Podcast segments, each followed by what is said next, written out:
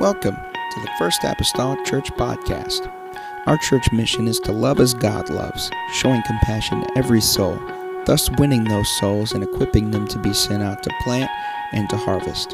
Thank you for joining us today, and we hope that you are blessed by today's podcast.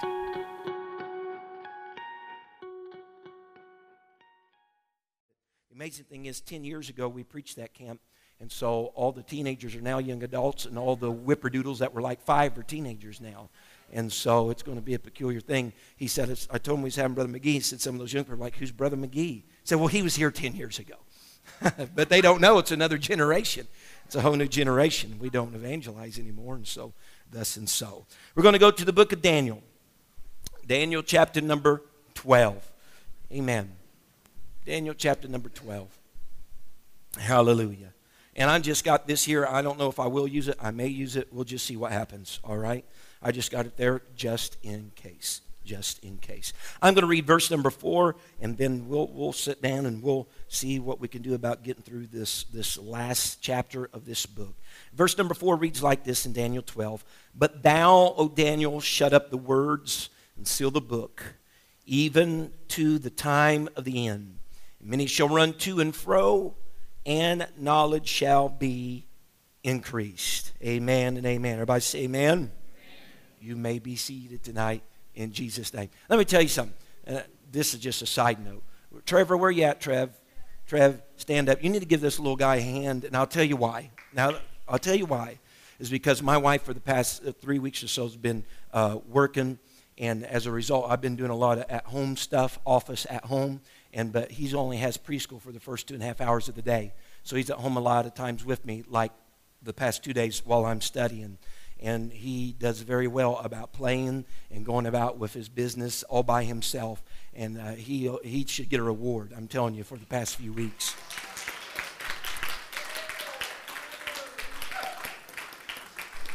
I'm telling you the honest God's truth. I, I, don't, I doubt I would have been that well whenever I was five years old if that had been reciprocated or if I had to do that. All right? I would like to call this evening Seal the Book, just simply from this particular verse. Seal uh, the book. Um, and again, we're at the conclusion of all things here. If you'll remember back in chapter number 10, we started this last thing that was revealed unto Daniel. He said, A thing was revealed unto me Chapter number 10 was the introduction. Verse number, chapter number 11 was the meat of it. And now chapter number 12 was kind of the conclusion, if you will, of the matter. This is all happening, chapters 10, 11, and 12, during the third year of the reign of King Cyrus of Persia. And the scripture starts out in chapter number 12, and at that time. And so, with that being said, we got to think about well, what time is that time? Well, eh, again, all of these are linked together uh, 10, 11, and 12. So we just look back at chapter number 12 understand what time it is speaking about.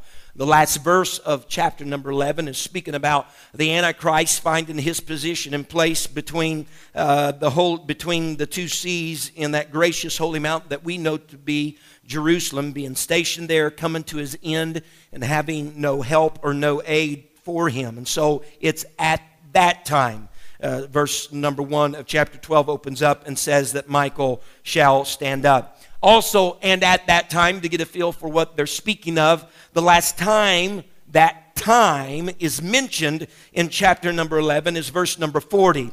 And whenever it mentions it, it speaks of it at the time of the end. So that is the time that we're speaking of, that Michael shall stand up. And remember, we have come across Michael before. He's, a, he's an angel of the Lord, an archangel, if you will, of the Lord. Uh, we have already seen him in chapter number 10, I believe it was, who went to war went to war. There was the battle that's taken place in the heavenlies. There was a word uh, that was delayed in coming to Daniel because of things that were taking place in the spirit world. And Michael was there and he went with a strong arm of battle. Well, that's this same Michael that we're speaking of right here. He has been known to, uh, throughout Scripture as the prince of Daniel's people or the prince of the Jews. And he's been warned in the heavens on their behalf for these prophetic events to come about. And the scripture makes mention in verse number one about the time of trouble, that he's going to stand up, the one that is the prince of those people, and there's going to be a time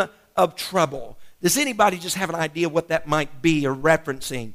Speaking of the Great Tribulation, the time of trouble, the Great Tribulation, otherwise known according to Jeremiah as Jacob's trouble, or if you will, the last three and a half years of that seven year time frame or that 70th week that was spoken of in the Bible. It's at the close of this tribulation period, though, this great trouble, the Bible speaks that there will even be a time that Daniel's people, the Jews, shall be delivered. So there's a lot of consolation and a lot of hope in everything that he has learned up to this point in time that whenever it's all said and done and over, there is going to become deliverance for Daniel's people, uh, the Jews, during this time of tribulation. And tribulation, again, for the Jews. It was mainly for his people. You remember that. The tribulation really is for the Jewish people, it was meant for them. Uh, it's kind of like whenever we talk about you know, hell was really made for the devil. If you go there, it wasn't really made for you, but that's where you end up. Well, tribulation wasn't really meant for any of us, it was really meant for the Jews. All right? Yeah. And we've seen, we, this isn't the first time we've mentioned this. We've mentioned this before. I believe if you go back to Daniel chapter number 9, you'll understand again it was for his people and for that city. It's, it's for the Jewish people because there's kind of a uh, separating the chaff from the wheat. There's a trying to win them back, maybe through reprimanding, trying to win them back into a place where they should be with uh, the Lord. And so it's designed for the Jews. If, if we will, it, for them, it can either be a fire of purification or a fire of destruction. It's all according to how they respond to the fire. It can be fire purification or a fire of destruction. It's how they respond to it. Okay? And so, unless, though, that we, we fall prey to the idea uh, that is conveyed in Romans chapter 11 and verse number 26 in particular, how the Bible says that for a period of time that the Lord basically has turned his back upon the Jewish people, but when the fullness of the Gentiles come in, he's going to return to the Jewish people, and the Bible says that all Israel shall be saved. Now, we cannot take that and then assume then every Jewish individual is going to be saved. That's not what the case is. Verse number 1 of chapter 12 and Daniel bears out and, and kind of narrows that down to it. He says, At the time thy, thy people shall be delivered, and here's the, clarifica- the, the clarification or the qualifier everyone that shall be found written in the book. Everyone that shall be found written in the book, they shall be delivered. That is the qualifier. So all Israel will be saved whose name is written in the book. All right? Just the same that we're going to be raptured out of this place if our names are written in the book. And so those Jews or those that portion of Israel, all, all Israel will be saved that is saved. Does that make sense? All Israel will be saved that is saved. Verse number two is, is somewhat important through a different lens, through a different scope. Because when we read about verse number two here this evening, and if I may, the Bible says that many of them that sleep in the dust of the earth shall awake, and some to everlasting life, and some to shame and everlasting contempt. Verse number two is important because what verse number two brings in is this idea of a resurrection. A resurrection. But more importantly, this idea of a resurrection, it's bringing up in the Old Testament. By and large, there's some people that believe the whole idea, or what is known as the doctrine of the resurrection, is only a New Testament idea only a New Testament thing. That was the only time it was ever spoken about or brought up, but that is not the case. Even here in Daniel, rather, chapter number 12, the idea and the concept of a resurrection is brought up. And for that matter, in the book of Job, Job is uh, perhaps one of the oldest books of the Bible. One of the oldest books of the Bible. If you'll study, he's one of the oldest books of the Bible, yet he records the idea of a resurrection. The Bible says in Job 19 and verse 25, he says, For I know, this is a popular verse uh, through some venues, sometimes it's used at funerals. For I know that my Redeemer liveth, and that he shall stand at the latter day upon the earth. Now look what Job says in verse 26. And he says, And though after my skin worms destroyed this body, what's he talking about? He's dead. He dies. Skin worms come upon his body, they're eating his flesh. He says, Yet in my flesh shall I see God. He didn't say in his spirit. He said in his flesh he was going to see God. What's that referring to? Well, that's referring to a body that's dead, flesh coming back to life. he's going to see God. It's referring to a resurrection. So it's again seen in the Old Testament. Likewise, whenever Abraham in, in Genesis 22 is going to go up Mount Moriah with his only begotten son Isaac, and he's going to slay him up there. He's going to sacrifice him up there. If you'll remember, he told those two servants that came along with him, he says, I and the lad go up yonder. Remember? He says, I and the lad go up yonder and worship. And note, he says, and come again to you. Not just like I'm going to come to you, but me and Isaac, we're going to come to you. In, in Hebrews, the book of Hebrews, uh, as Brother Cody Mayo said the other night, you know, Scripture sometimes interprets Scripture. It can be a commentary through the Word of God. The book of Hebrews sheds light upon that instance in Hebrews 11 and verse 17. The Bible says, By faith, Abraham, when he was tried, offered up Isaac. And he that had received the promises offered up his only begotten son, of whom it was said, That in Isaac shall thy seed be called. Now look now, verse 19 Abraham, accounting that God was able to raise him up, even from the dead. Look, from whence also received him in like figure. In other words, the reason why Abraham told those servants, we're, we're going to go up yonder and worship and come again, is that he had belief that God could resurrect, resurrect Isaac. And so here is the concept again of a resurrection. It's just not a New Testament idea. Now, they, they, they argued a lot in the New Testament about the resurrection. For one thing, again, you had the Sadducees, they didn't believe in a resurrection. They didn't believe in anything real spiritual, angels or anything like that. Didn't believe in that. Didn't believe in a resurrection. So a lot of times there was fighting and warring between the Pharisees who did believe it and the Sadducees who didn't, and they would war back and forth. As a matter of fact, uh, 1 Corinthians 15, I think it's 1 Corinthians, if, I'm pretty sure, 15 uh, in New Testament scripture is one of the apostles there trying to settle a dispute concerning the resurrection. Uh, he talks to them even about Christ's resurrection and said, Boys, if, if, if you don't believe that Christ was resurrected from the dead, said, then your faith is in vain and you're still yet in your sins. He says, if that did not happen and, did, and that did not take place. So it's discussed at a great measure. But whenever he speaks of the resurrection here in verse number two, and as we compare scriptures with scriptures concerning the resurrection, we know a few things, and I, am not trying to get into a long, uh, we could do a study on the resurrection all by itself. It would be a good uh, topic to look at. But whenever you look at these, the resurrection of the dead are, uh, is not just found here in Daniel, but as we've already seen, and in the New Testament, other places. But there is a resurrection, from my understanding and reading the scripture, there's a resurrection that happens for the righteous, and there is one that happens for the unrighteous, although they do not happen at the same time. All right? Now, some, uh, this is where maybe I'll start drawing. I don't know. Uh, because I, I, know sometimes we get this idea. Uh, let me just make a real quick point. When we talk about the rapture of the church, a lot of times I think people automatically think that everybody that was wicked and everything that was good is going to resurrect at that moment. But if you read your if you read the Bible plainly, it's the dead in Christ. All right. So so uh, let me let me just give you a quote here uh, from Thomas Constable. He says, while verse number two here teaches that there will be a resurrection of the wicked, it does not say that this will occur at the end of the tribulation. It only says that others will awake to disgrace and everlasting contempt.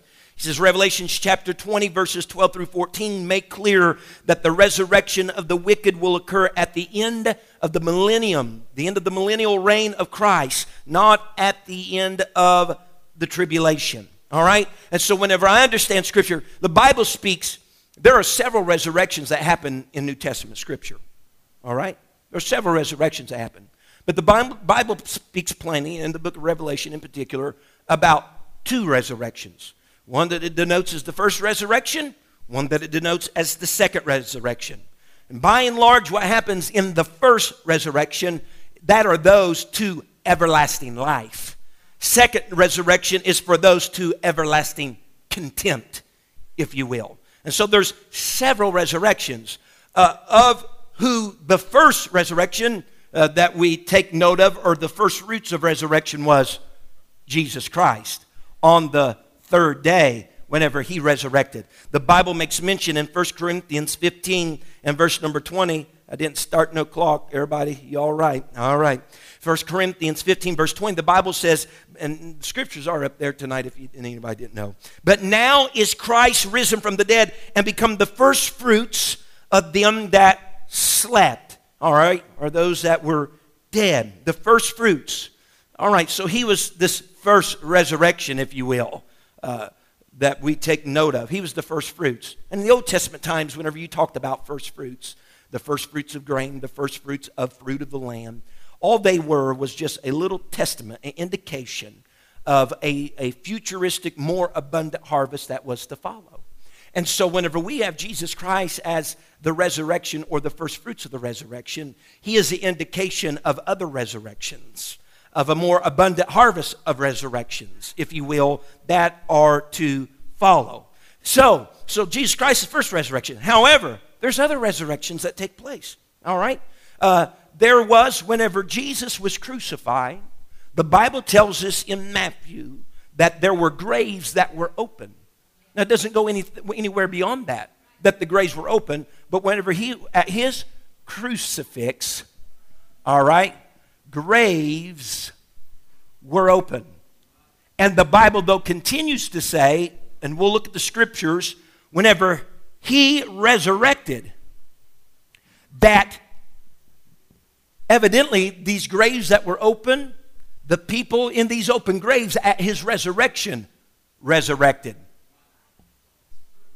The Bible, Matthew 27, verse 50. Jesus when he had cried again with a loud voice, yielded up the ghost. And behold, the veil in the temple was rent in twain from top to bottom. The earth did quake, and the rocks rent, and the graves were open. That's at, his, that, that, that's at the crucifix here. The graves were open, and many bodies of the saints which slept arose and came out of the graves when? After his resurrection, and went to the holy city and appeared unto many. So Jesus Christ is the first fruit. Graves were open at his crucifix. People resurrected whenever he resurrected. All right? And they're walking into the city. Now, I don't know. I don't know really who these people are. It's a possibility. Maybe some of those people were OT is Old Testament, Old Testament saints. All right? It's a possibility that some of them were basically saints that were that had lived under the law. All right? Because even the Gospels, Matthew, Mark, Luke, and John, everything up to Christ dying and rising again is still under the law. It's not until his, his, his crucifix and his burial and resurrection that the grace, what we call grace dispensation, started. Prior to that, it is the law dispensation. Matthew, Mark, Luke, and John. That's the reason why you see the scribes, the Pharisees, so much underscoring this law concept, long concept. Well, does not Moses say? Because they're still under the law during that period of time. Although Jesus is walking and living among them, he's not yet died and resurrected among them. It's still the law. And so we have that resurrection. And then with that resurrection, there is some other resurrections that are spoken of. Amen. Concerning the word of the Lord. And that is the ones that were in Thessalonians, the rapture of the church. Oh, is anybody getting excited about that? The rapture of the church in Thessalonians. Amen. Because the resurrection, listen, the resurrection that Daniel is speaking of is not the resurrection of the church. What Daniel's talking about is a resurrection that, for at least for the people that are going to everlasting life, it's a resurrection that's happening at the end of this tribulation. The rapture of the church is not happening at the end of the tribulation. The rapture of the church, and I'll further clarify this, in my opinion, is happening before tribulation ever starts. All right? Is everybody all right? Uh huh. the resurrection of the church, again, note, you'll look, we'll look at the scripture, are the dead in Christ. When the trump of God sounds, not everybody that's ever died is getting out of the ground. Those that are in the church age, from Pentecost until rapture, those that have made their lives right with the Lord, filled with the Spirit, are going to resurrect out of the ground. All right? The dead in Christ. It'll happen prior to what we commonly call the tribulation or those last seven years or Daniel's 70th week. And let me just real quickly, uh, we could go through maybe a reason why my opinion is you know, why the rapture will happen prior to the tribulation, and we could give scriptures and stuff. But let I'm going to just give you one thing to consider and nothing more. Again, talking about whether it's pre-trib, mid-trib, post-trib could be a lesson all by itself. All right? No one knew that Daniel 12 was going to get so like this, did they? Amen. Whatever, consider if rapture is supposed to be his imminent coming, meaning it's at hand, it draweth near, and a real time frame for is unknown. Okay? Right? Definite unknown. If that's the case, listen very carefully. We know from our study in Daniel that we can mark the beginning of that seven years of tribulation.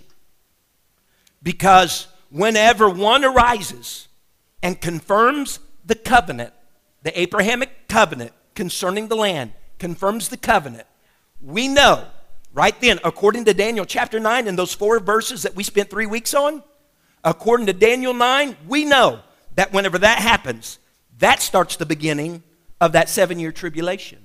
We know, according to those verses 24 through 27 of Daniel 9, we know that three and a half years, the Bible says, in the midst of that week, which would be three and a half years, we know there in the center, that's when this abomination of desolation is going to take place.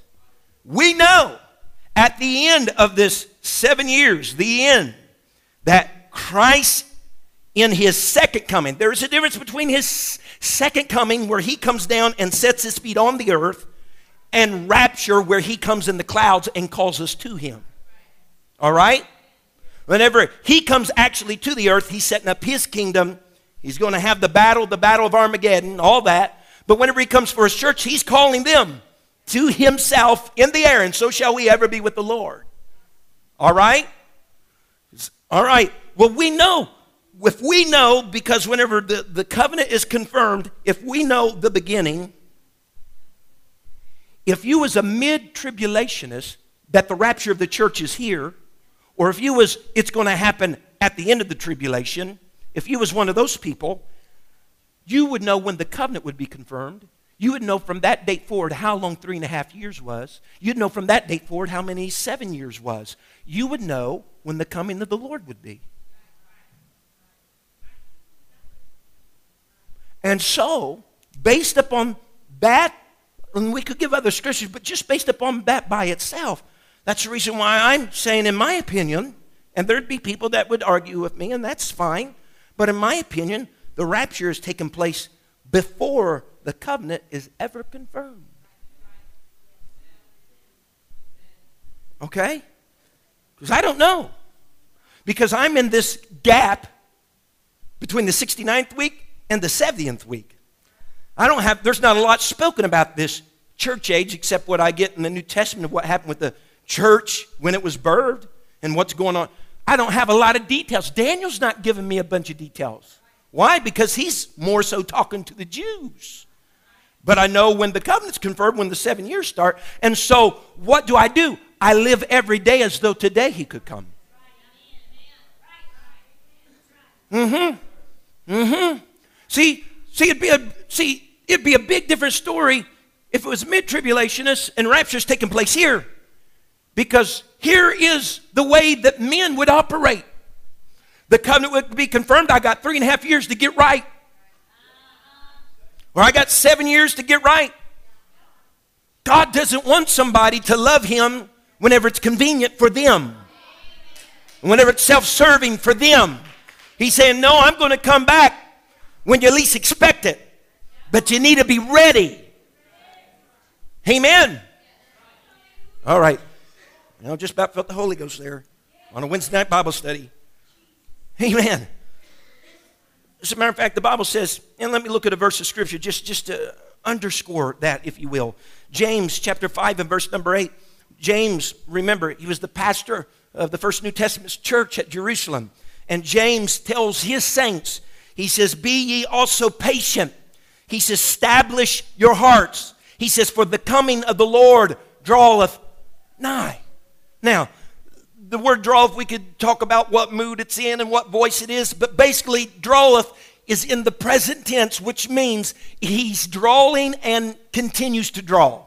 In other words, James was telling the, the, the, saints of the New Testament church Christ is coming and he's continuing to come. He's getting closer by the day. What do y'all need to do? He says, establish your hearts, be ready. Not going to give you any, any, any, other, any other signs, any other indication of that. Just be ready, be patient, and be ready. And so that's now almost 2,000 years ago, but he's still drawing nigh. Oh, Brother McGee, I wish you could do a little better than that. Hey, I don't need to. You're in love with God, right?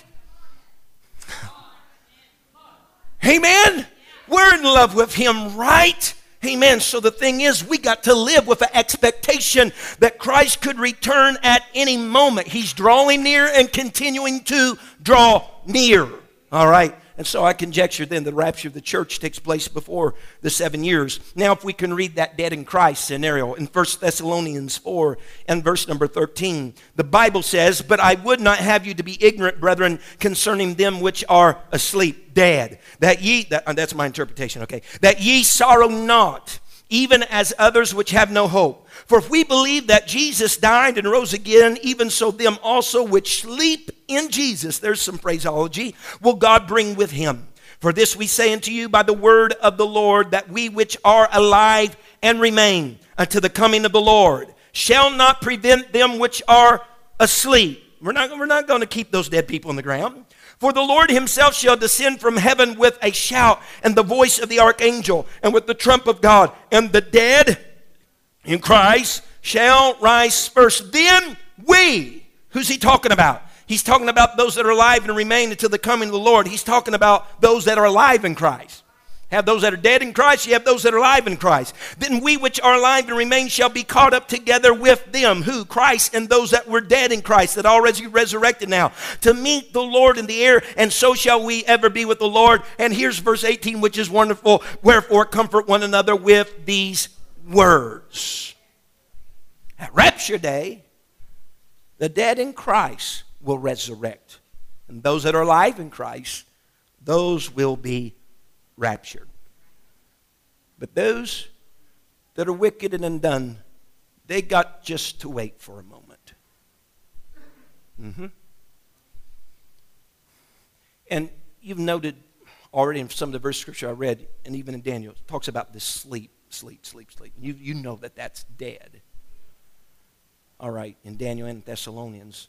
But listen, the Bible never speaks of sleep in reference to a person's soul because the soul never sleeps. Whenever it talks about something sleeping, it is talking about the natural body. The natural body sleeps, but the soul is never asleep. The soul is always going to be somewhere active. All right? That's the reason why the Bible says to be absent in the body is to be present with the Lord. Your body will be asleep in the grave, but your soul will be active in the presence of the Lord. Resurrection, your soul comes back and reunites with your body, and there happens a change. Your corruptible puts on incorruptible, your immortal puts on immortality you're given a different body that's going to last forever. All right? Amen. There's another resurrection. Where's my eraser? There's another resurrection that happens. So we, we have then, if you will, uh, talking about these resurrections, I'm going to take the rapture. Okay? Dead in Christ. That's the resurrection. There's another resurrection. Happens in Revelation chapter number 11. Revelation chapter number 11 speaks of two witnesses. Uh huh. Speaks of two witnesses. They, they happen sometime in the time frame of the tribulation of that seven years. There's two witnesses that come back to the earth. Bible speaks about one will have power to call rain from heaven. Look in Revelation. Another will be able to cause water to turn to blood. It's, we're not in Revelation. It's conjectured that could very well be Elijah. All right? It could be Elijah. It could be Moses. There's people throughout a bunch of other stuff, you know, concerning who it could be. But nevertheless, that these two people are going to come. They're going to come trying to steer, again, Jews back the direction they need to go. They're going to be preaching. They're going to be saying. And then the beast is going to rise out of the bottomless pit, according to Revelation chapter 11, and it's going to kill these two witnesses. They're going to lay dead in the streets for three and a half days, Scripture says. No one's going to bury them. They're going to lay dead in the street for three, half, three and a half days. People's going to be rejoicing because they got tired of hearing to these two. And so they're going to say, yeah, these two are dead. And after three and a half days, they're going to stand up and be alive. They're going to resurrect. So that's another resurrection that takes place. All right? Amen. Someone say amen. So they're laying in the streets and we'll get up. Brother Emil Walls, he says this. He says the first resurrection will take place before the millennium, which I've already stated, while the last resurrection will take place at the final judgment of all the dead. And what you really need for reference there is Revelations chapter number 20. Revelations chapter number 20 bears this out. Because according to Daniel chapter 2, at the end of the tribulation and Revelation, this harmonizes with Revelation, all right?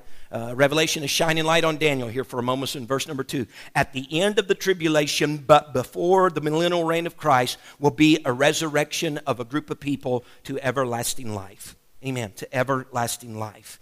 It may be uh, some other Old Testament saints, all right, that are resurrected then. Uh, it, it, it, could very well be those who had to live Jews through the tribulation but were martyred for truth and stood firm because the Bible says you can read it in, in Revelation chapter number 20. It'll be those that were pierced through with the sword that did not take the, the, the, the, the did not worship the image of the beast nor his name you read in Revelations 20, and so these can be uh, some of those. But then the Bible says a thousand years later, you can read it in Revelations 20, that there will be the small and great that will stand before him. It will be the great white throne judgment that are going to stand before him. The sea is going to give up her dead. Hell and death will give up their dead.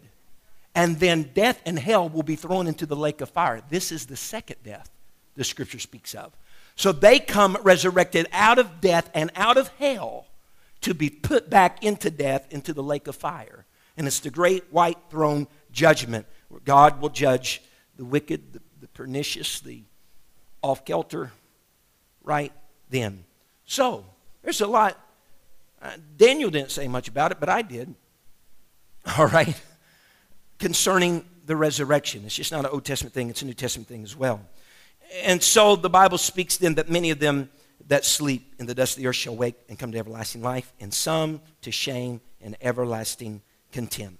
And so in verse 3, the Bible speaks then of those that are wise and of those that turn many to righteousness, that these uh, groups of people will shine as the stars of the night, so to speak. Uh, they will star, they will shine as the stars of night. And I think it's interesting to look at those that turn many to righteousness. Because if you remember, there's going to be a group of Jews that's going to be holding true, and there's going to be an apostate group of Jews. And if you'll remember, not too many weeks ago, maybe even last week, spoke of how the true Jews were going to be trying to influence the apostate Jews to come back to the Lord. And if they turn these folks that went apostate back to righteousness, God says they're going to be as the stars of heaven. They're going to shine. There's going to be a certain element of glory that's going to be attributed to them. And verse number four, our, our springboard tonight. But thou, he says, O Daniel, Shut up the words, seal the book, even to the time of the end. Many shall run to and fro, and knowledge shall be increased. So, Daniel, after all these years, he's uh, a good chance of being a 90 some odd year old man right now. After all these years in his service to the Lord, everything he has written and penned and interpreted and heard and seen, now God tells him just seal up the book. But he gives him instructions seal up the book until the time of the end. Why? Because Daniel, what I've given to you concerns the distant future from your point of view, concerns the distant future that is still yet down the road. As a matter of fact, folks, as a matter of fact, what we see Daniel seals up right here in his book comes unsealed in the book of Revelation. All right? Uh huh. The Bible, if the Bible even speaks of Remember, there was one that had a book in his hand and it had seals upon it. Nobody was worthy to open the book. Uh huh. But then there said, Well, behold the Lamb, and there was the lion of the tribe of Judah. And he came forth, and he was able to open. and you start seeing seals being opened in the book of Revelation. What is opened in the book of Revelation is what was sealed in the book of Daniel. Amen. Many years. Why is it being opened? Whenever Jesus spoke to John the Revelator in the book of Revelation, and he spoke to him concerning his writings. Now, he told Daniel, You seal it up. He told John explicitly in Revelations 22, Do not seal this book. He told Daniel, You seal it up because the time is for the end. He tells John, Don't seal it up because the time is at hand. What was sealed in one is going to become unsealed in the other. And the seal, sealing the book isn't for the purpose of hiding the contents. No, no, no. Whenever they sealed something, it was for the sake of preservation, preserving. We see in Jeremiah that there were things that were sealed. Jeremiah had some things sealed that he wrote down. He wanted them to be sealed. And many times it was. Seven seals that were placed upon the book. Amen. And that was for the, the sake of preserving what was written. And the Bible says so it's for the time of the end. It says, Many shall run to and fro. Now, there's differing opinions concerning this. Some believe, well, it's for the time of the end when people's going to be going to and fro, that there's going to be an increase uh, as far as in mass transit. Travel is going to be a big thing uh, whenever, whenever all of this comes about toward the end of time. Travel is going to be increased in the end. Well, by and large, travel is increased. Our means of transportation a little better. Don't have horse and buggies, and we got vehicles, we got airplanes and jets, and we can go places. But another thing concerning at the time of the end, to and fro, that many will be going to and fro, is that during whenever the end comes, whenever the covenant is confirmed, grant this well. And I don't want to be here, but people's going to really be looking for some answers then. People's going to be cracking open dusty Bibles to find Daniel in the book of Revelation. And they are going to be granted some understanding that we don't have right now because there's going to be some history they'll be able to look back on, just as we already have. History that's something that's already take, there's going to be some things that already take place that they're going to be able to point and says, there it is, there it is, that's happened, and they're going to look at it and say, what else is coming?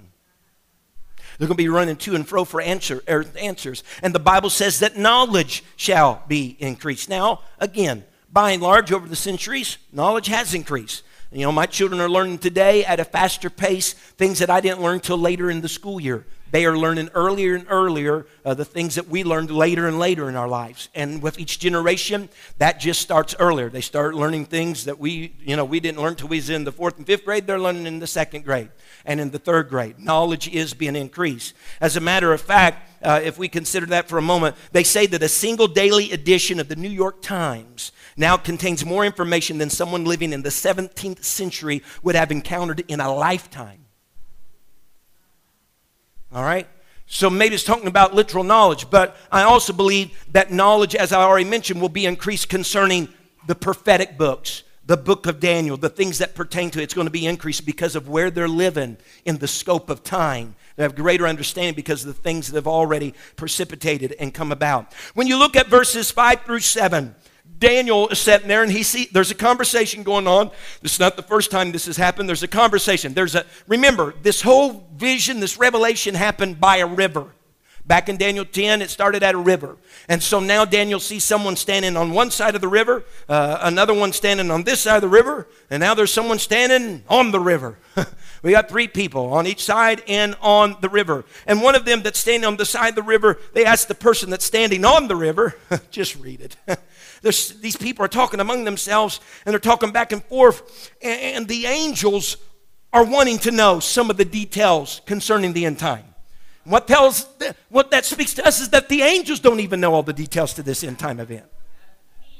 They're not privy to all the information that's even to go on. And so they ask the question in those verses. One asks, says, How long shall it be to the end of these wonders? And so the angel that's standing on the river, he gives them uh, the, the, the, the, time frame that we've heard before. He said, A time and times and a half. Guess what that is? Three and a half years, 42 months, 1,260 days, which by and large refers to mostly what they're speaking until these, these wonders end. Evidently, it's the last three and a half years of the tribulation. But then in verse number, number, number eight, Daniel asks a question. He says, What shall be the end of these things? Now look, the angel's like, Daniel, I've told you everything I'm going to tell you, son. he's like, got another question. He says, You're just going to have to go home without the answer. And that's what he tells him. He tells him to go on his way. Go on your way. This thing is sealed up until the end when it's going to be needed and need to be known at the end. But the angel kind of, you know, kind of consolation, you know, it's kind of pacifying somebody that wants a question without giving it to him, without giving them the answer. He kind of, you know, pats him on the head, tells him in verse number 10. Now, I'm not, he's not going to directly answer his question. Amen. But he's just kind of giving him some consolation. Daniel, I just want you to know that there's going to be many that's going to be purified. There's going to be many that's going to be made white. He said, but there's going to be some that are wicked that are going to remain wicked. Now, he didn't answer every deal of question, but he let him know there's going to be some that's going to be saved out of all this. Daniel, there's going to be some of your people, the Jews, that's going to be saved out of this, but there's some that are wicked that are going to remain wicked. They're going to die wicked, and their end is going to be determined.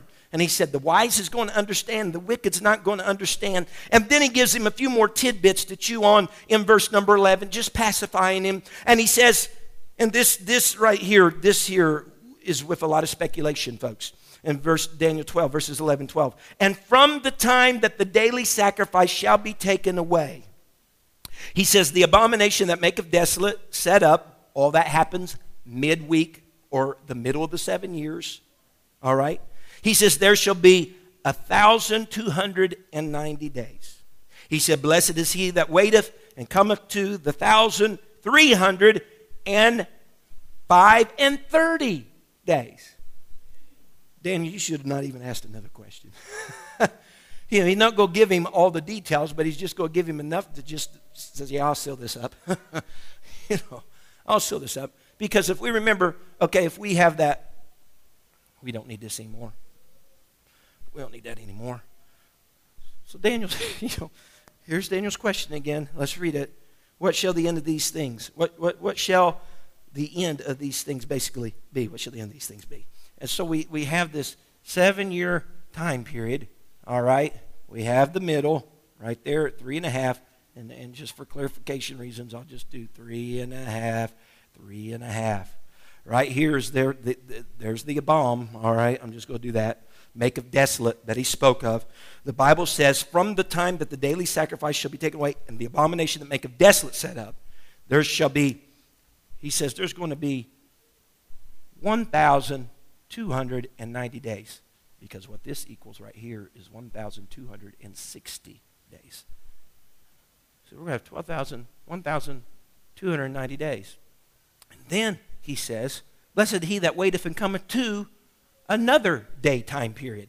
That's out here 1,335 days. Well, isn't that nice? You know, just about the time you think it's getting clear, it gets all murky all over again. And so we're talking about we're talking about a time frame that's 30 days beyond the end. We're talking about a time frame over here that overall, okay, overall is 75 days beyond. Or if you want to, you can go between here and say, well, it's 45 days beyond the last time one. So we got all this going on. What does this mean? I don't know for sure. Winter, winter, chicken dinner for Pastor McGee. I don't know for sure. They both have their start, evidently, from when the sacrifice is removed and when the abomination that maketh desolate happens right in the middle of the years. But I don't know for sure. So, what's some speculation? Speculation. What's some speculation? Well, some speculation may mean this that this day's right here, this 30 day interim of time, and this is purely speculation, okay? Because right here at the end of the seven years, Christ is coming back to the earth, okay? He's going to set up his kingdom, but he's going to have a battle, the battle of Armageddon, all right? We're going to come back with the Lord. His saints are coming with him. We're going to be engaged in battle. It's going to be the Battle of Armageddon. It's going to be a bloodbath, folks. It's going to be a bloodbath. You're reading the book of Revelation, the Bible speaks of the blood, what coming up to a horse's bridle. I know horses sometimes are different heights, but either way, that's a lot of blood. All right? It's going to be the Battle of Armageddon. Now, this is just, again, I, I emphasize, if I'm overdoing it, I'm sorry, because there's people going to be listening on podcasts as well besides you all. This is purely speculation. All right? 30 days after that fact, if you have a battle that is that grand, Speculation could be it could be part of the cleanup after the battle. Speculation could be the Bible speaks in Matthew, and this is speculation of scholars, okay? This is not necessarily my own, but just speculation of scholars. Some say that, well, perhaps that is uh, referring to the judgment of the nations. That's referred to in Matthew 25. That's neither here nor there for me. This 300, 1,335 days, 75 days past the end, or 45 days past uh, the other. Again, if you're talking, though, even about the Battle of Armageddon, I don't think it's going to take very long.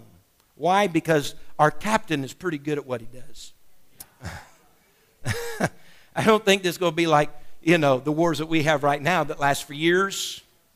Uh, because we're talking about the creator of the universe. He can go, phew, y'all done. It's over.